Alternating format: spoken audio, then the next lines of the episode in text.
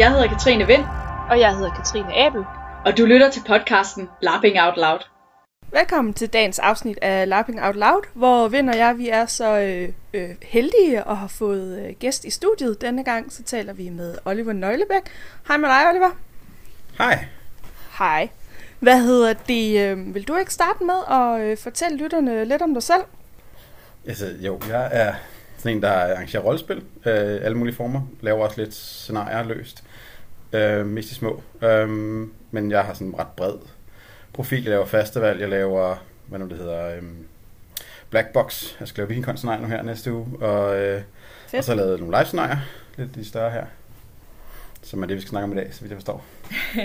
det, det er jo mange gange, at du har lavet scenarier for eksempel til sådan noget som festival, og der er en masse, man kunne øh, tale med dig om der i forhold til det. Men noget af det, som er rigtig øh, unikt i dansk øh, live-miljø, som vi rigtig gerne vil tale med dig om, det er jo, at du har været med til at køre nogle scenarier, som andre har skrevet, og så simpelthen taget dem til, til Danmark.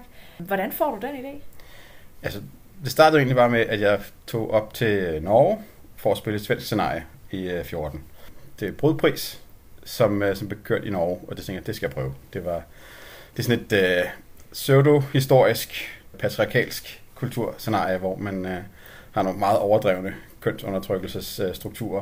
Og det bliver øh, rigtig intenst og øh, meget sådan underspillet. Jeg synes, det var et enormt fedt scenarie. Det var noget af det mest stemningsfulde, jeg havde været med til. Og så, øh, så snakkede jeg med, med hvad hedder, en af de andre spillere, øh, Mads Holst, bagefter om, at det kunne være vildt fedt at, øh, at få flere til at spille det her scenarie, fordi vi havde sådan en god oplevelse med det, og vi tænkte, vi kan ikke være de eneste, der har, der har lyst til at spille det her scenarie. Og, øhm, så det gik vi sådan og snakke om, at det kunne være vildt fedt at sætte op øh, igen, og, og det tog vi snakkede vi ret længe om, øh, i hvert fald års tid, og det kunne være meget fint. Øh, og så var det jo, at øh, min gode ven øh, Mads Havshøj øh, fandt noget tid i sin kalender, øh, og tænkte, at han ville gerne lave noget rollespil igen. Han havde været ude af, af det stykke tid. Så vi hapsede ham op, og så fik vi lige pludselig et rigtig godt trækløb ud af det, øh, fordi øh, Mads Holst er enormt sådan nede på jorden. Vi kalder ham Nej Mads i gruppen, fordi han står for økonomien, og han står for at sige nej til ting. øhm, hvorimod er Havshøj, han er entusiastisk, og han kan fikse alt. Han er meget praktisk og rigtig, rigtig god til at løse problemer. Så kalder ham Ja Mads, og så, øh, og så var der mig sådan i midten, der kunne sidde og sige måske, og, øh, og være sådan lidt... Fedt. Og det skal jo ikke, øh, for faste lyttere af Lapping Out Loud, er det jo nok ikke nogen hemmelighed, at brudpris er et af vores yndlingsscenarier. Det- Og øh, faktisk i 2016, da du satte det op, det var mit første internationale scenarie. Og øh, selvom det foregik i Danmark, så var det en rimelig mindblowing oplevelse på den måde. Så, øh, så det er også sådan lidt en, øh, en fangirl-episode, det her. Ja. Øhm, hvordan øh, i forhold til det konkrete med at snakke med dem, der har lavet det, Anna Karin og Karolina, hvornår i processen gjorde I det? Altså, vi snakkede rigtig meget om hinanden om, om det, og, og så blev vi enige om, hvad vi ligesom, øh, vi vil gerne have vores udgangspunkt på plads. Vi havde ikke rigtig lavet så meget arbejde, men vi ligesom diskuterede det rigtig meget igennem om, hvad vil vi med det, hvad har vi, hvad har vi tænkt over, og sådan, øh, vi kan kigge på en location også, øh, som, som passede til det, vi gerne vil, og sådan lidt, lidt løst. Men ellers var det meget sådan, her er vores principper, og her er, hvad vi gerne vil, og, øh, og så, så vi havde sådan en følelse af, at vi havde styr på, hvordan vi ville gribe det an. Og så var det altså bare at tage fat i dem og skrive med, med stor bæven og spørge, om vi må, hvor vi godt låne jeres scenarie. Øh, og det var lidt nemmere, fordi vi vidste, at de havde kørt det i Norge med norske arrangører. Øhm, så der, de vidste godt, at de nok ikke helt var lukket over for det, men vi var også sådan lidt, vil de sådan set overlade deres fine svenske feministiske scenarie til tre danske mænd, som jo øh, ikke nødvendigvis er det bedste sådan øh, ry for det slags, men de var rigtig, rigtig medkommende over for os. Hvad er det for et ry, øh, danske rollespilsmænd har i resten af Skandinavien? Åh, jamen det er jo, altså, det er jo det er os, der er fulde og dumme, og øh, lidt går over grænserne på folk og sådan ting, jeg siger. Det er sådan træls øh, efterslæb at løbe rundt med, men det er meget de her knudepunkts øh, historier, der kommer, og, og ja. Vi har, vores kultur er sådan lidt mere, hvad nu det hedder, øh, ja, jeg plejer at sige, øh, it's funny because it's rude, mm. altså en dansk humor, ikke? Det er sjovt, fordi det er lidt groft, og, og det er ikke alle, der er lige så gode til at håndtere det. Har du egentlig oplevet, at der er kommet sådan større, øh, hvad skal man sige, forståelse, eller at der, man er fundet mere sammen, sådan i, i, i hvert fald det Nordic Lab-miljø, der er, eller er der stadigvæk de her sådan fordomme, eller måske reelle øh, problemer? Altså, det, det, er mest, altså, det er jo sådan lidt overdrevet kulturforskel, men der har været nogle masser af gnidninger på knudepunkt mellem forskellige grupper, og der har været nogle, nogle ret grimme, eller ikke grimme, men sådan lidt dramatiske konflikter på, på scenen til nogle out of the og ting og sager, hvor der er blevet kommet meget op i en spids, øh, men forskellige sådan holdningsbasiser. Kendte I uh, Anna, Anna Karin og, og Karolina, inden I spillede scenariet i Norge, eller hvordan? Øh, jeg, er- ja, jeg er ret sikker på, at jeg havde kendt Anna, jeg brændt på Anna Karin før. Vi har spillet noget øh, Hexe Live i Sverige øh, sammen med en, eller været til jeg ved ikke, måske pandekage hos hende efter live måske. Øh, men i hvert fald øh, har haft Fedt. med at gøre. Og, så, så vi kendte godt, i hvert fald Karin og Karolina også øh, sådan lidt. Øh, så det var ikke helt fremmed, vi, vi greb fat i der. Så hvordan øh, reagerede de så, da de her tre øh, danske mænd tog fat i dem angående deres øh, rigtig fine feministiske snak? De, altså de, de var rigtig, rigtig, øh, rigtig fine til at tage, tage godt imod det, og, øh, og tage, tage det i den øh, ånd, som vi gerne ville have kommunikeret med. De kunne mærke på os, at vi havde tænkt meget over det, og vi havde øh, nogle, nogle tanker med, som ikke bare var, åh, det er fedt, det skal vi også gøre. Øh, så det var, det var relativt nemt, og så havde vi sådan en, øh, vores udgangspunkt var sådan set, at vi gør alt det, som I ikke har lyst til at lave. Hvis, altså, I, I kan blande jer lige så meget, I har lyst til. I må sætte så mange de krav, I har lyst til. Vi, skal, vi vil bare gerne lave det scenarie, og vi vil rent faktisk gerne køre det så tæt på det, vi har oplevet selv, fordi at, øh, vi synes, det var fedt, og vi vil gerne sådan prøve at, at ramme den samme oplevelse for spillerne. Så det, I har lyst til at bidrage med, skal vi nok tage med, ellers så kører vi det, som vi, øh, som vi kan, kan prøve selv. Ikke? Og hvordan med, øh, I valgte jo at lave en international version, og så en, en øh, skandinavisk version. Øh, hvad lå der bag i, i de tanker? Jamen, det er jo fordi, at der er sådan en, en generelt fundamental sådan, udfordring i at lave en skandinavisk rollespil, som er sproget. Jeg har sådan en holdning til, at jeg synes, når man taler sit modersmål, så har man rigtig meget mere øh, dybde og kropssprog og intonation med, som går rigtig fint over øh, sproggrænserne til svensker og nordmænd. Så når man spiller noget, som er sådan langsomt og roligt og, øh, og sådan udramatisk rollespil på den måde, så det er ret nemt at læse hinanden, uden at kunne specifikke ord. Så der er ikke så meget forvirring der. Så, den, så snart som, som brudpris, som foregår i den her så du 1800-tals kultur, så, så, er det, så er det ret nemt at tale sprog. Men der er også mange, som ikke er trygge ved at gøre det.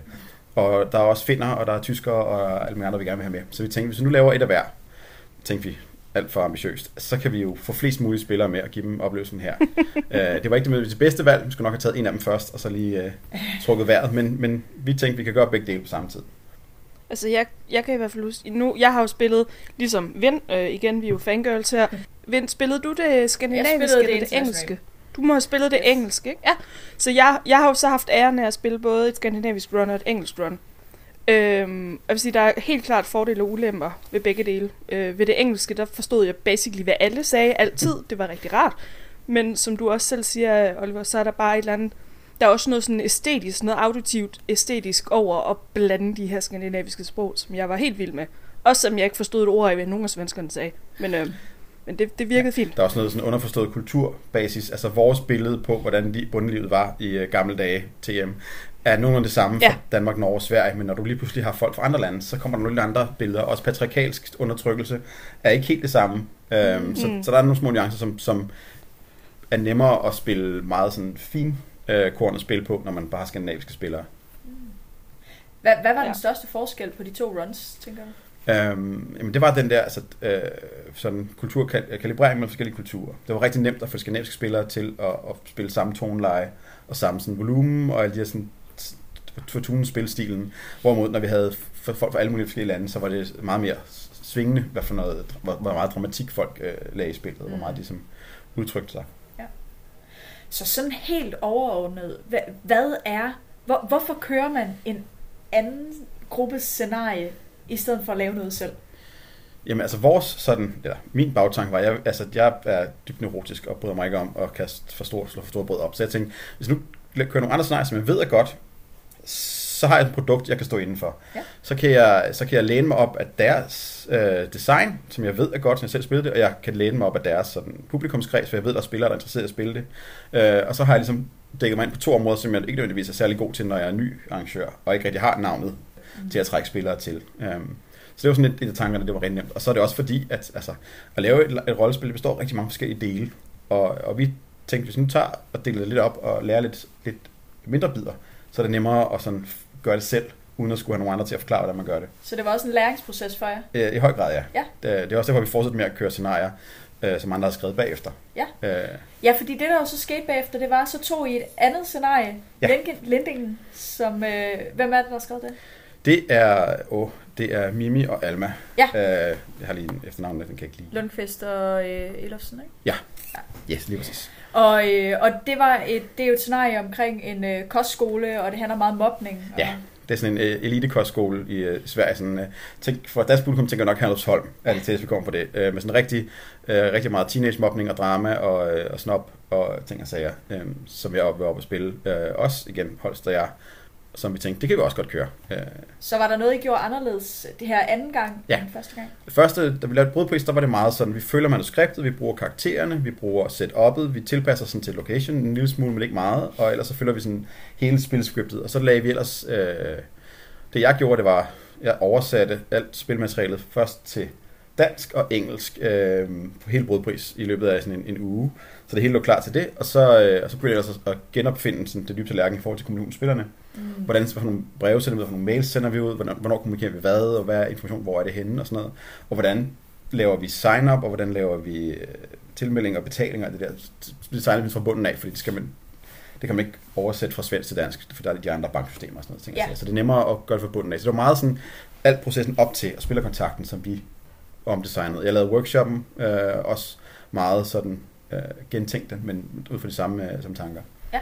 Og så med Lindingen, så, så havde vi den udfordring, at lokationen, vi gerne ville bruge, som var Epos, efterskolen Epos, øh, nede på Als, var lidt større end den lokation, vi havde i Sverige. Så vi skulle nødt til at smide flere spillere oveni for at få til at løbe rundt. Så der skrev vi øh, 50% ekstra roller. Mm. Øh, så der skrev vi masser af flere roller, og fik dem til at fungere, og, øh, og havde fornøjelsen af at arbejde sammen med de oprindelige forfattere, fordi øh, Alma er virkelig skarp på at lave relationer og sætte karakterer op mod hinanden og gøre det bedst. Så det var en enorm fornøjelse at sidde med dem og tage vores roller, som vi havde fundet på, og flette dem ind i de gamle Mm. øh, roller. Så det var meget det, vi havde vægten på der. Så der var endnu mere af jeres eget oven i det, der var i forvejen Ja. til det scenarie? Ja. Var der, var der forskel på at arbejde sammen med, med de to forskellige arrangørgrupper? Lagde de vægt på nogle forskellige ting? Eller? Ja, altså øhm, med, med Karolina og Anna Karin, de var meget sådan hands-off og, og stolede på os, og Anna Karin kom med og hjalp med at lave workshop, fordi hun sad ved siden af, og så sagde hun ting på svensk, når jeg havde øh, svært ved at kommunikere over sproggrænserne. Øhm, så hjalp hun med at få forstået svenskerne, og holde nogle øvelser på øvelserne, og, og, og hjælpe sådan lidt til, men ikke sådan øh, aktivt, hvorimod øh, Alma og Mimi kørte hele workshoppen selv, Ja. og, øh, og var der. Men, men også en ting, vi har sådan haft begge to var, at vi vil gerne give de der, øh, oprindelige forfattere chancen for at spille deres eget scenarie. Så de kom med som spiller, øh, tilbudt en gratis plads som spiller, og sige, I kommer bare, og så spiller vi med, og så hygger vi og får lov til at opleve deres eget scenarie, fordi det er jo en sandhed, at vi alle sammen skriver de scenarier, vi gerne selv vil spille. oh, ja. Øh, så, Ja, tak. så, så vi, vi var sådan lidt, jamen vi kan jo rent faktisk give folk en chance for at spille scenarie, de selv Ja. har fundet på, og det var så fedt at se. Øh, jeg kan stadig huske Anna Karin, der var helt øh, nede og rundt på gulvet og blive helt fik en stor tur gennem øh, undertrykkelsesmaskinen, og hun var bare så glad. Ja, præcis. Hun var bare lykkelig til det scenarie. ja, Helt sikkert. lige præcis. Jeg synes faktisk, du sagde noget rigtig interessant, hvis jeg lige må hoppe tilbage. Ja. Øhm, fordi det, du sagde, var, når man ikke lige har navnet til at køre noget selv. Ja. Der er, det synes jeg virkelig, jeg har oplevet ved Spoils, fordi øh, jeg har tidligere kørt masser af, af danske scenarier. Jeg har aldrig lavet promotion for dem. De, de er blevet fyldt op af sig selv, altså alene af folk, jeg kender osv., eller folk, som de tager med. Men internationalt, der er det faktisk rigtig meget brand, der Mhm. mm-hmm. betyder noget, og, og arrangørernes rygte. Og, og der kom masser af danske spillere, og så nogen, jeg havde personligt spillet med. Men det var faktisk utrolig få, der kom med øhm, alene på grund af det materiale, der var lagt op. Ja, det er rigtig meget sådan, øh, hvad hedder, folk, der kender folk, og som, som snakker med hinanden om, hvad der er godt, og hvem der er gode til at arrangere scenarier. Øh, og og, og det, altså, det er det samme til Black Box. Er det også sådan, at alle folk spiller jo gerne spille lignende scenarier. Der er jo det, der sælger ud først. Det kan man gerne hvert år, Ja. ja. ved vi det, ikke? Fordi det, det er et kendt brand, og det er et kendt navn. Og, og det gør det rigtig svært at trænge ind som, øh, som ny arrangør, ikke? Det hjalp meget, at jeg har et relativt stort netværk i, øh, i særligt i Sverige og også i. Norge, som jeg selv kunne trække ind. Men vi har slet ikke fået det, det, det massive sign-up, som vi havde, øh, som gjorde det muligt at køre scenarierne øh, to scenarier på samme år, hvis ikke vi havde haft den der brand med over, og nogle Mm. mm. arrangører, vi kunne øh, læne os op af. Og det tror jeg er rigtig vigtigt, at hvis man som ny arrangør derude sidder og tænker, jamen øh, vil folk overhovedet spille mit scenarie? Svaret er ofte, ja det vil de, men de kender dig ikke. Ja. Øhm, og, og der vil jeg da sige, at, at noget af det, der var interesseret mig rigtig meget ved det, I har gjort, det er, at det er jo også en måde på en eller anden måde at få, få bevist sig på en, med, med lidt mindre risiko, fordi man læner sig op af nogle andres brand. Men det kræver vel også, at man så virkelig opfører sig ordentligt over for deres materiale. Ja, altså, men, men igen, altså, hvis man har lyst til at, at lægge arbejde og sætte nogle andre scenarier op, så er det forhåbentlig, fordi man, man elsker det og synes, yeah. det er vildt fedt, og man gerne vil ramme den samme øh, sådan oplevelse i det. Så, så, så det ligger ligesom i det. Hvis, hvis du synes, scenariet er værd at lægge så mange timer og gråd og tænder snitslen i, så er det nok også, fordi du gerne vil, vil ramme den samme tone. Ikke? Ja. Øhm, Så kan du anbefale til andre det her med at kontakte GM'er, for eksempel fra andre lande, der har lavet noget mega fedt og sagt, jeg vil gerne gøre det her med jer? Ja, det, altså, øh, udover at vi, vi kunne bruge det til selv at lære os ting, så var det rigtig fedt at have sådan en, en øh, sådan, øh, kigge under motorhjelmen på det her scenarie, som er vildt fedt, og prøve at se, hvad er det, der får, får brudpris til at være vildt fedt, eller hvad er det, der får lindingen til at fungere, og hvor virker det ikke, og hvor kan vi sådan selv lave, øh, lave pille lidt ved det, og prøve at få det til at være lidt bedre. Ja. Øhm, og det var rigtig, rigtig fedt, fordi man ligesom har noget, som man ved fungerer, så de valg, man laver, kan man rent faktisk se, om det har blevet bedre eller dårligere. Ja. Og øh, så endte det jo også med, at øh, I sidste år lavede øh, jeres egen version, som vi kaldte Brudpris af Few Years Later, og det var jo helt nye karakterer, men med samme struktur, kan man sige. Ja. Øhm, hvad, hvad var tankerne bag det? Jamen det var, altså det startede med, at Havshøj og Anna Karin havde siddet og, øh, jeg tror sikkert, at drog rød vin over internettet og været hygge sig eller et eller andet. Og så havde han fundet, øh, så har Havshøj tænkt sådan, vi har nogle problemer med, at vi har for mange kvindelige spillere i forhold til mandlige, og det øh, er svært at fylde rollerne ud på den måde. Hvordan kan vi ligesom bruge det til at vende om til en force? Og så var tanken, at der er den her krig, og så kan vi trække nogle, øh, nogle mænd, manderoller ud til den, og sådan nogle ting og sager. Øh, og, så lavede, og så tager vi den og laver den lidt år senere, så vi ligesom presser situationen lidt mere, så lidt mere pres på. Og, og så skal vi jo lave nogle nye roller. Vi vil ikke lave det som en direkte sequel, fordi det, øh, casting bliver et helvede, og folk, hvad for nogle roller de gerne vil have, det bliver svært. Så vi tænkte, vi laver en parallel by Ja. lidt senere. Og så kan vi også sådan, faktisk forbundet af bygge vores eget scenarie. Vi holder strukturen fra det oprindelige, men rollerne og alle deres interaktioner og sådan noget er, er helt forbundet øh, hjemmeskrevne. Ej, I havde også lige lagt nogle små øh, spidsfindigheder ind, hvor øh, det i hvert fald stak i mit hjerte, når der lige blev henvist til øh, Christian Bak petersens karakter, som øh, min karakter blev gift med i den første, og så sad jeg lige pludselig og spillede over for den, der egentlig var i hans familie. Og der, Ja. ja. der var altså noget callback der, der gjorde rigtig, rigtig masse. Ja, vi havde lige en enkelt familie, der overlappede, øh, eller to, hvor der lige var sådan nogle små nogle, men det var ikke noget, der sådan, man skulle ikke vide noget for at Det var spille. ikke Det var bare lidt, lidt hyggeligt. Øh, Ja. call outs.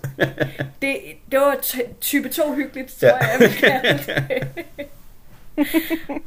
Oliver, hvor meget var øh, Anna Karin og, øh, og, og Karolina øh, inden over øh, A Few Years Later? Anna Karin var meget ind over i øh, sådan oprindeligt øh, idéfasen, tror jeg, med Havsøj. De havde snakket sammen øh, om, omkring ja. grundtanken og ideen og sådan arbejdet med, med det setting. Med, men ellers så kørte vi det nogenlunde øh, bare os. Karolina var ikke så meget med fra starten af, fordi hun valgte at få, øh, få barn øh, uden far. Så, det var, øh, så hun var rimelig optaget. Øh, og Nå, det, tager det tager jo også lidt tid. Så hun har, været, hun har, han har ikke været en stor del af det, andet end bare give lov til det. Øh, og lige kigge over skulderen i starten. Der er jo en hel masse fordele ved at gøre det på den her måde, og en masse materiale, man ved i forvejen er godt. Men øh, hvad har ulemperne været ved at gøre det på den her måde? Der er nogle, nogle kreative valg, man ikke helt har mulighed for at tage. Hvis man godt kan lide at, at finde på grundideen og virkelig sidde og udvikle den og folde verden ud om ting og sager, det er der ikke rigtig så meget af, fordi altså, der er ligesom en begrænset mængde information, du giver spillerne, og den kan du ikke lave sådan for meget om på, uden at ramme ved siden af. Så, så det er nogle, altså, det, hvis du kan lide at pille ved detaljerne i motoren, hvis du kan lide at tune lab designs, det har været så fedt at sidde med brudpris og haft de her øh, øh, tre runs til at, at rette op og lave om på ting, og så se sådan iterativt design. Men, men det, er, altså, det er små ændringer for, for at se, hvad de giver effekt. Det er ikke de store, gennemgribende omskrivninger, man får lov til at lave. Ikke? Så der er meget af, af den der idéarbejde i starten, som man ikke får med. Kan du ikke lige forklare, hvad iterativ design betyder? Jo, det betyder, at man gør den samme ting igen og igen. Og så laver man om, små ting om undervejs, så ser man, om det bliver bedre eller dårligere, og så bliver man ved med at gøre det samme. Det er sådan lidt... Det, synes- det, det, det er sådan, jeg godt kan lide at gøre tingene, ikke? Så bliver ved med at prøve, til det virker. Ja. Med små tweaks. Har du også gjort det i andre øh, scenarietyper? øh, Sådan, hvis du for eksempel kører et af dine egne festivalscenarier, så finder ud af, at så er der måske en lille ting her, der Det er sådan, altså spiltest virker bedst sådan, hvis man kan få først spiltest igennem, når man laver festivalscenarier, så kan man ligesom sidde og dreje på de her små knapper. Ja. Ja. Men med sådan et stort scenarie som det her, der er rigtig meget flere sjove ting at dreje på. Og, øh, og min, min store passion er workshop design. Så der har jeg virkelig siddet og, og drejet og leget om. Og workshoppen til Fuse Letter var meget anderledes end, øh, end den oprindelige brudpris workshop, og den, som jeg har kørt. Så, så der fik jeg virkelig på nogle ting af, som jeg blev rigtig glad for at have testet. Ja. Havde I fuldstændig fri hænder til at lave workshops om der? Ja, det havde vi også fra første omgang, men, Ja. men jeg havde jo ikke nok erfaring til ligesom at, at lave om på den. Men det, jeg kan huske fra, hvad var det kom først, var det skandinaviske internationale jeg ikke Det var internationalt først. Interna- Internationalt først, der lavede vi den meget efter bogen, så lavede jeg tweaks til øh, Scandinavian Run der i, øh, i 16, og så til Fuse Later, der sagde jeg bare, okay, bunden af. Alt ryger ud af workshoppen, og nu lægger jeg kun ting ind, jeg ved er nødvendige, og så ser vi, hvor lidt jeg kan klare mig med, hvor Ja. meget vi kan lægge over på spillerne selv. Øh, og det virkede rigtig, rigtig godt, synes jeg. I forhold til øh, de forskellige øh, workshop-elementer, hvad er det så, øh, hvad er det så du har, øh, du har baseret det på? Altså er det, er det egne erfaringer kun? Er det teori? Er det, har du snakket med andre spillere? Hvad, hvad hvad er det sådan, der ligger til baggrund for det? Altså min, min workshop-tilgang er meget sådan, jeg har jeg har øjne på stilke, når jeg sidder med nogen, der, der er rigtig gode til at lave øh, workshops. Jeg har, har fornøjelsen af at arbejde sammen med nogle rigtig dygtige mennesker. Jeg har arbejdet sammen med Nina Runa Essendrup, er, er en stor inspiration. Øh, og Christoffer Thurø har været rigtig, rigtig god at følge med i. Øh, Adam James fra England har jeg også haft stor fornøjelse af at arbejde sammen med, og haft sådan lavet workshop sammen med dem, og så sidder og holde øje med, hvordan de gjorde det. Og så har jeg sådan set bare prøvet at samle ting op for dem. Og så ellers selv sidde og tænke ud over sådan, hvad, hvad vil jeg med hver øvelse, og tænke igennem, hvad er formålet med den, og sådan selv sidde og prøve at designe det. Jeg har jo en øh, arkitektbaggrund, så det med at sidde og designe sådan nogle ting som det her, jeg har arbejdet med borgerinddragelsesworkshops, ting, så jeg har en masse værktøjer for den, som jeg bruger sådan, til at strukturere designprocessen af workshoppen. Men ellers er det sådan set bare at tænke over, men jeg skal nå, spillerne skal nå for, for at ankomme, og så skal de være klar til at spille. Hvor skal jeg flytte dem fra, og hvor skal jeg flytte dem hen? Og det er noget, man sådan, der er noget håndværk over det, mere end det er sådan en, en, en, en teori, synes jeg. Har du lyst til selv at få andre til at køre dine ting på et tidspunkt, eller sådan være en inspiration på samme måde, eller tage nogen under dine vinger, ligesom du er blevet? Øhm. Altså, jeg har jo faktisk øh, rigtig meget, jeg rigtig gerne lave sådan en, en, en sådan lærlingordning for live-arrangører. Ja. Kunne jeg nok godt tænke mig at tage fat i nogle unge mennesker og sige, kom med i gruppen, øhm, så, øh, så, så tager vi dig med, og så kan du få lov til at bidrage, hvor du kan. Fordi noget af det, vi også gjorde med, med, med den her reruns, det var, at øhm, vi havde meget flad struktur. Så vi snakkede meget sådan i øjenhøjde. Altså, det kan godt være, at Holst var økonomisk ansvarlig, men alle beslutninger blev ligesom taget fælles. Han fik lov til at lave budgettet, men så sad vi og snakkede om det bagefter og før og inden og sådan ting og sager. Så vi ligesom alle sammen var med i alle aspekter og, og snakkede sammen. Og det er meget nemt at koble ind, ind som ikke nødvendigvis som så meget erfaring. Vi smed jo faktisk øh, en ekstra arrangør med øh, efter Lindagen. Ja. Øh, Liv Lykke Schubert, som var vores sikkerheds- øh, tryghedsmenneske, øh, og som bare lavede et øh, heroisk arbejde med at holde vores spillere øh, i live øh, i løbet af det scenarie der, og glade og funktionelle. Øh, hende tog vi til med til næste brug og sagde, du skal med fra starten af. Du, øh, det, det var så godt, det der. Det gør vi. Så vi tog hende med, og, øh, og det kan man sagtens gøre med en som en anden, og tage dem med ind undervejs i processen, og inkludere dem, fordi der er masser af steder, man kan, man kan lære det. Og bare det med at sidde med og kigge med, kan man lære en masse af. Ja. Ja, og man skal jo også sørge for, at man så faktisk mener det der med flad struktur. Altså ja. man skal være god til at give slip, hvis man skal sidde i sådan en situation. Men det kræver jo også, at man så faktisk vil engagere sig. Fordi ja. det, det jeg i hvert fald har oplevet selv, har været det største problem i, i, uh, i sådan arrangørgrupper. Uh, det kan være, hvis, hvis nogle parter har meget mere energi end andre, og der er sådan en ulige vægt i forhold til, hvor meget man har mulighed for at lægge i det, og at det så ikke er aftalt og kalibreret. Ja, vi havde en, en, en det her er et godt tip til alle sammen, et, en, en beslutningsstruktur, som var, at når, når der kom en, en opgave, der skulle løses, så, så ligesom metaforisk set, så holdt vi den op øh, over os, med, med flere, som stod med hænderne ude, og så den, der havde lyst til at tage den, kunne ligesom gribe opgaven, og hvis ingen greb den, så havde Havshøj lige sin hånd nederst og fanget den aller nederst. Så, kunne man, så vi andre kunne ligesom byde ind og sige, det er min opgave, den tager jeg. Øh, men ellers så havde han ligesom for, at der, alt, hvad der brøg på bunden, og ingen tog ansvar for begrebet. Og vi ligesom sørgede for, at i alle referater blev der skrevet, hvad, hvad skal vi følge op på næste gang. Og ikke nødvendigvis, at det skal være løs, eller det skal være i orden, men det skal bare lige følges op på og holdes i mente, hvad vi har stået med af opgaver. Ja. Fordi jeg er, er ikke så stabil, som jeg gerne selv vil være, når det kommer til nogle ting, der er rigtig meget, mm. øh, man rammer noget, man ikke har tid til, eller ikke lige øh, større opgaver, man kan overskue. Så det er rigtig rart også at have en gruppe, hvor, hvor det er trygt at lægge opgaver fra sig. Ja. Fordi tit det, der ødelægger en, en arrangørgruppe, det er, at nogen tager et ansvar på sig, og så kan de ikke lægge det fra sig igen. Ja. De bliver ved med at tro, at jeg skal nok, jeg skal nok lave det, nok lave det, nok lave det, men det bliver ikke gjort. Men som selv kan sige, hov, jeg har sgu ikke tid til det her. Ja, og kan føle sig trygge ved det, fordi det ja. værste det er næsten det der med, hvis, hvis den part, der så har brug for, at det her det er lavet, eller virkelig vil have det, jeg skal lavet, er nødt til at spørge, er det her lavet nu, og det egentlig var aftalt, det var lavet, og så finder man først derud af, når det er den faktisk ikke. Ja. Og hvor, hvor det havde været okay, hvis personen så havde sagt, jamen det, det her, det, det kan jeg ikke alligevel, eller det troede jeg, men det, det er ikke muligt. Så, og den tryghed er der til at ja. kunne fortælle det, så, så vil man også have en meget bedre proces omkring, at der så er en anden, der kan tage opgaven. Der er også det med en flade struktur, er, at vi alle sammen ved, hvad tanken bag alting er. Ja.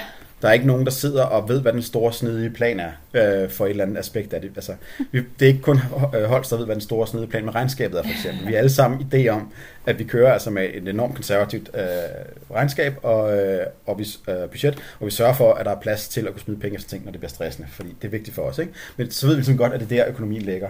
Og så kan vi ligesom alle sammen tage beslutninger ud fra det, øh, fordi vi ligesom ikke, det er ikke en hemmelighed, hvordan ting bliver lavet. Det hjælper rigtig meget på at, på at overdrage ansvaret. Ja, nej, jeg, jeg, vil, jeg, vil bare, jeg vil bare bekræfte, ja. Oliver, det er en, øh, i min erfaring en super god måde at gøre det på, og, det, og nu har I, hvor mange, havde I, hvor mange spillere havde I til Lindingen? Der var vi op. Det var ja, det, det største, I har lavet, ikke? Eller var det? Ja, Altså fordi man kan sige, man kan, så kan man jo snakke om, snakke om store eller små scenarier eller så videre, men altså selv med kæmpe arrangementer som for eksempel festival, er min erfaring stadigvæk, at den der flade struktur og den der med dem, der ligesom øh, øh, har, har hatten på i forhold til at, at trække de store linjer, hvis de ved, hvad hinanden laver, så altså, det giver bare et bedre resultat. Og det kan man sagtens lave, også selvom det er ja, store eller små scenarier. Det behøver ikke kun være, fordi man er en lille gruppe af tre personer. Man kan også gøre det med flere, og, og med flere forskellige niveauer i sådan, hvad kan man sige, organisationen. Ja, det er jo særligt med festival, har jeg lagt mærke til, at de dele af organisationen, som består af en gruppe, som alle sammen er sammen, og arbejder sammen. Infoen, Dirtbusters, de der øh, brandvagten, hvor folk er fælles om det. Det kan godt være, der er en, der er leder, men vi alle sammen mm. ved, hvad der foregår, hvordan ting foregår. Vi er alle sammen med til at vide det. Det gør enormt meget nemmere at holde de der ansvarsopgaver ja. på plads. Ja det er klart en anbefaling at gøre det på den måde, specielt fordi når man laver frivilligt arbejde, så kan det være enormt tungt at løfte selv. Men jeg vil anbefale, at hvis man har noget, man gerne vil selv, altså at så skal man have en masse hjælp til det, men så have nogle klare aftaler med nogen, der hjælper en. Mm. Og så er det i hvert fald på områder, man så er. Det kan fx være karakterskrivning. Jamen, så har jeg måske to til at hjælpe mig. Det kan godt være, at det er mig, der i princippet har sidste ord, men jeg betaler de her mennesker noget for at hjælpe mig, men, men deres idéer er ligesom det, der tæller også. Altså også kan man gøre det på, på separate områder. Det er bare for at sige, at, at selvom man både vil gøre det, man kan gøre det mere, øh, hvis det er mere professionelt, at man gerne vil tjene penge på det. Det kan også være, hvis man gerne vil lave noget, som ligesom, det er min vision, men jeg har brug for en masse hjælp for at få det til at fungere, og der er en masse mennesker, der kommer til at bidrage, og som også bliver fremhævet i forhold til det. Det kan også lade sig gøre, men det er bare sindssygt vigtigt, at man ikke tager alle opgaverne på sig selv, fordi så knækker man altså. at du, når det var betalt betale folk for ting, det var noget, det vi lærte rigtig meget efter første run i brudpris, så gik vi selv og vaskede gulv i hytten for at aflevere det. Det var ikke godt nok, at det var noget lort. Og alt var bare, var, vi var bare så trætte, og vi var bare ved at dø af det. Så vi, vi sagde simpelthen, okay, vi kører rengøring. Ja. Yeah. Og nej, hvor var det dejligt at have overskud i budgettet til at kunne sige, det er fint, vi, vi smider bare rengøring næste gang. Vi skal ikke tage flere penge for sådan, for der skal ikke noget der, der er plads til det i, i vores øh, diverse konto.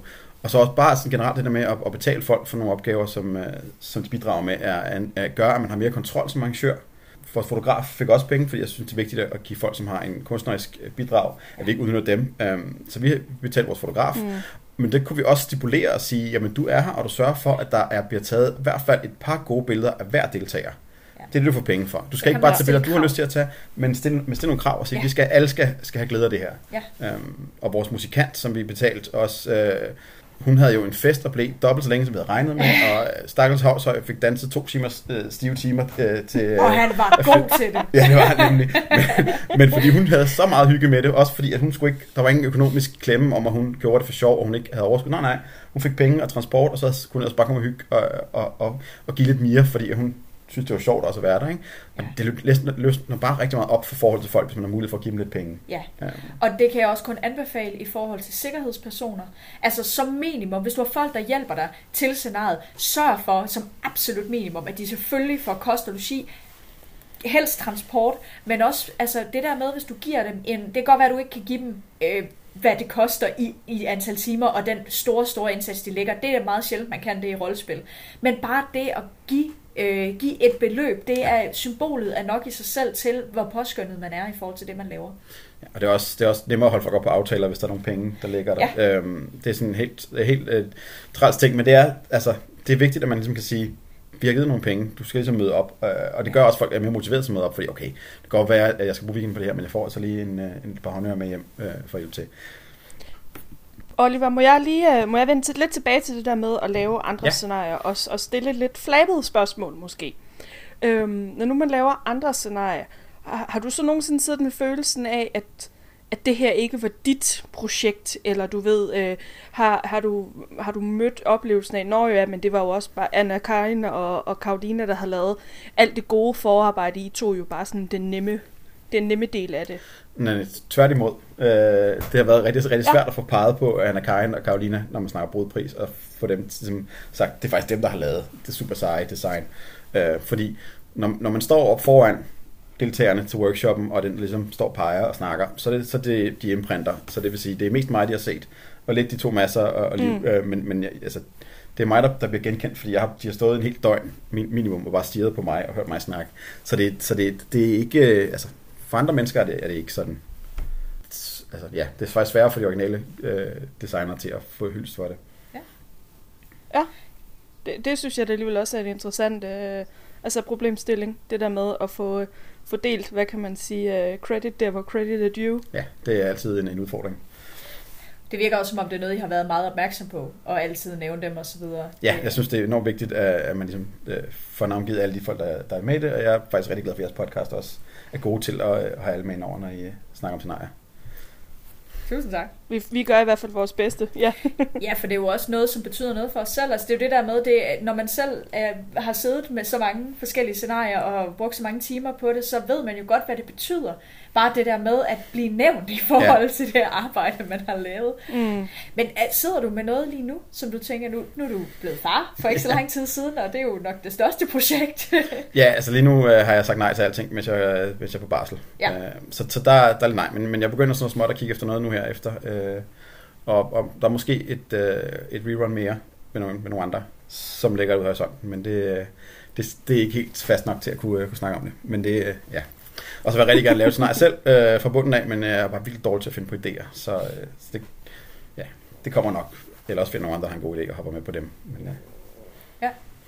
Ja, fordi der er også noget med, at, at bare fordi, at man har en, en oprindelig idé, så er det jo ikke sikkert, at man har nogen, altså, ved, hvordan man skal føre den ud i livet. Så det der med at, at lave grupper øh, om specifikke idéer, det, det har jeg da i hvert fald oplevet, kan være, kan være rigtig givende. Altså ja. at tage det et andet sted hen, end det man lige havde overvejet først. Ja, der er rigtig mange gode kræfter derude, som bare sidder og venter på at blive, at blive hævet lidt i og, og prikke lidt til. Ja, og det, det er også faktisk, det er vigtigt, at man snakker om sine scenarier kommer ud og snakker med nogle andre og, og møder nogen, som også er entusiastiske omkring det. Fordi hvis man sidder derhjemme og tror, at man kan få realiseret det bare ved at, at gemme det, og man ikke skal snakke med nogle andre, for at stjæle ens idé, der er ingen, der stjæler idéer. Nej. Det, der, det, det findes ikke. Det er ikke en ting. Folk får den samme idé som dig, omkring samtidig, så der kommer to scenarier lige over hinanden, som laver handler om det samme. Det sker altid. Det er det samme med Hollywood-film. Hvis du lægger mærke til, at der kommer altid to high-film efter hinanden. øhm, men det betyder ikke, at nogen har stjålet idéen fra de andre. Det betyder bare, at det er så oplagt, den idé, at, ja. og inspirationskilderne er de samme, og ting og sager. Øh, men, men, men der er ikke nogen, der har, der har stjålet idéer til scenarier fra hinanden, så snak med nogle flere om det. Det betyder for øvrigt heller ikke, at, at begge scenarier ikke kan være gode, altså på hver sine præmisser som for eksempel, der sidder jeg lige nu og, øh, og, og, og, og bakser med, at jeg har en idé, så når mit næste internationale live, og jeg ved præcis, hvad det skal være, men jeg kan ikke overskue at finde ud af, hvor skal det holdes, og hvem skal det være sammen med. Og så så jeg, at, at uh, seje, seje Juliane Mikkelsen havde skrevet ind på en Facebook-gruppe, nu vil hun gerne høre, hvad alle mulige er rigtig seje til i rollespil. Hvad kan man? Hvad, mm. kunne man, hvad kan man tilbyde? Hvad kan man hjælpe andre med? Hvad er man rigtig stolt af, man kan? Og så øh, så jeg tilfældigvis noget, jeg godt vidste i forvejen, nemlig at uh, Julia Streit er fantastisk til lokationer. Og øh, så huggede jeg op med hende, og hun er nu i gang med at finde den perfekte lokation, og øh, det var ikke længe inden, at, at der kan siges mere om det. Altså, så det der med at række ud, det, det kan altså virkelig gøre meget i forhold til at få gjort de der idéer til virkelighed. Ja, og, og, og også bare altså, få nogen til at vende idéer med, øh, så man ved er gode til et eller andet. Altså, da vi skrev roller til, til Lindingen, så var det enormt fedt at have Alma, som er super skarp til at lave relationer, og have hende vende ind over. Hun skulle ikke nødvendigvis være, ja, nu må hun oprindeligt fatter, ikke, men hende vil jeg ringe til en anden gang, hvis jeg skal have fat i, uh, i sådan lavet rolleværk, fordi hun var godt nok god til at lave de der rigtig små twists, som gør det ondt at spille rollen over for hinanden. Um, Hvad er du rigtig god til, Oliver, i forhold til scenarie? Jeg tror, min, min sådan, største kompetence, det er workshop-facilitering uh, og design. Uh, jeg havde uh, også uh, lavet Sidesdotter, som er et svensk øh, matriarkal, uh, matriarkal rollespil, så hvor jeg, hvor jeg uh, kom ind og lavede workshoppen basically, uh, ja. sammen med, med Anna Groth. Hvem har lavet uh, Sirius Doctor oprindeligt? Lucas, det er Lukas Ringklint ja. fra, uh, fra Sverige, um, som har lavet det oprindeligt. Ja. Uh, og ja, du var jo spiller der, Eben. Ja, jamen, og, og det er Lukas Ringklint. Det var mere sådan for lige at, ja. at få os igen, ja. apropos det der med credit, ja. hvor credit er due. Lige præcis. Ja. Men, øh, men nej, der var, øh, det var Anna Groth og øh, Kaja Toft som havde sat der ved Danmark. Mm. Øhm, og så kom jeg ind og lavede workshop, fordi der skal jo også, der er nogle køns, kønsstrukturer og ting og sager, hvor det hjælper rigtig meget at have øh, lidt mere diversitet der. Så det, øh, det var rigtig fedt bare at komme ind og, øh, og lave workshop, og så hænge ud under scenariet og spille øh, sådan lidt NPC-agtigt, og være sådan øh, stemningssættende, og så ellers hjælpe med debriefing bagefter. Øh, og ikke skulle lægge de der flere måneder inden scenariet og, mm. og planlægge alting og sidde og være med i alle møderne, men bare få lov til at bidrage. Og så har jeg med brudpris øh, fået rigtig meget greb på spillerkommunikation øh, og øh, sådan tilmeldingsstrukturer og øh, ikke direkte betalingsordninger, men det havde, det havde vi jo øh, holdt til, men sådan, hvordan man strukturerer det, hvordan man sørger for, at kommunikationen fungerer, og hvad for noget PR for et scenarie, hvor kan man melde dem ud hen, hvor kan man få folk til at tilmelde sig og sådan noget. Det, det har jeg været rigtig, rigtig glad for at lære. Ja. Det vidste jeg ikke, jeg var god til, men det, det fandt jeg ud af. Sådan. Har du mere, øh, du vil spørge mig? Nej, jeg tror, jeg tror, det var det. Er der øh, mere, du øh, gerne vil af med omkring det her, Oliver? Nej, jeg vil bare opfordre folk til at øh, tænke over, hvis jeg spiller rigtig godt scenarie, om det er noget, de kunne tænke sig at, at rerun, eller sætte op og lave en mindre udgave af det også. Man kan sagtens lave sådan en, øh, en 10-15 personers udgave af et scenarie og spille det i små udgaver, øhm, hvis det er det, man synes er fedt. Øh, sådan noget som, som brudpris gør, man kan plukke familier ud, bare spille dem, hvis det er det, man vil, eller et eller andet. Øhm, så, så kig på de scenarier, der er lavet, og, og lad være med at tro, du skal opfinde en dyb tallerken hver gang. Øh, men, men tag fat i noget, der eksisterer, og, og brug det som inspiration, eller, eller snak med nogle arrangører, som har lavet noget, du synes er fedt, om du kan lege med med dem. For der er rigtig mange derude, der rigtig faktisk gerne vil lege. Ja, og jeg tror faktisk, det var, det var faktisk lige præcis, uh, tak for cueet, uh, Oliver, det var faktisk lige det, der var min pointe. uh, eller det, jeg sad og tænkte over lige før, det var, at uh, jeg, jeg tror godt, jeg ville selv kunne være sådan lidt, hvis jeg har været til et scenarie, som jeg bare synes er drømmescenariet, og hold kæft, hvor var det fedt. Jeg kunne måske godt være lidt nervøs, du ved, sådan imposter syndrome-agtig for at spørge arrangøren, hey, må jeg tage dit hjertebarn og, og gøre det til mit hjertebarn? Men jeg tror, som, som Vind og du også sagde, Oliver, tidligere, man skal bare minde sig selv på, at, at jeg tror, at de fleste vil være enormt sådan flatteret af at blive spurgt. Og jeg tror i virkeligheden, at, at man får mange gange flere ja, end man nogensinde ville tro, man gjorde. Øh, altså, jeg, jeg tror virkelig, arrangører, de, de tænker meget mere fedt, at du vil, frem for, at du skal ikke ødelægge mit gode arbejde. Jamen det er det. De har lagt så meget arbejde i at skrive sådan første omgang, så det er spildt ikke at få brugt det igen og igen, ja. altså hvis man kan. Ja, det har vi jo egentlig ikke haft særlig stort, øh, stor sådan, tradition for i Danmark ellers. Det, jo, så har der været, så har der været sådan sequels, så har der været efterfølgende scenarier, men at køre det samme igen og igen, det, det synes jeg da ikke er noget, jeg sådan har oplevet så meget før i tiden. Det, nej, det er mest bare Bjarke, der kører øh, Inside Hamlet og Baphomet igen og igen. Ja, ja, det, ja, og det gør de jo, og det er jo, det er jo, det, det er jo fordi, der er marked for det, kan man sige, ikke? Altså, ja. men, men det er jo så de samme arrangører, der kører det samme det er lidt noget andet, det I har haft gang i her. Ja, det, men jeg synes, det, det er fedt, at man kan tage andre scenarier og løbe med, også fordi det tit giver et, et, et lille smule uh, twist på, på smagen af nogle andre udgaver af det, så man kan spille samme scenarie mm. med nogle andre oplevelser. Ikke? Altså Just Little Loving har kørt rigtig mange gange nu, ja. uh, og det er jo forskelligt, alt hvor man kører det hen, og hvad arrangør, der står for det og sådan noget. Så der kan man jo altså, igen og igen faktisk få, få glæde af det som spiller også, at det bliver kørt igen og igen. Jamen, øh, Oliver, jeg tror i virkeligheden bare, øh, Vind og jeg vil sige øh, rigtig, rigtig mange gange tak, fordi du gad komme og snakke med os om, øh, om det at sætte andre scenarier op. Øh, vi håber, der sidder nogen derude, der kan bruge det og har lavet sig inspirere af det. Så tak, fordi du kom og var med. Jamen selv tak, fordi jeg måtte snakke for jer. Det var alt for denne her gang. Du har lyttet til Laughing Out Loud. Mit navn er Katrine Vind. Og jeg hedder Katrine Abel. Tak fordi du lyttede med.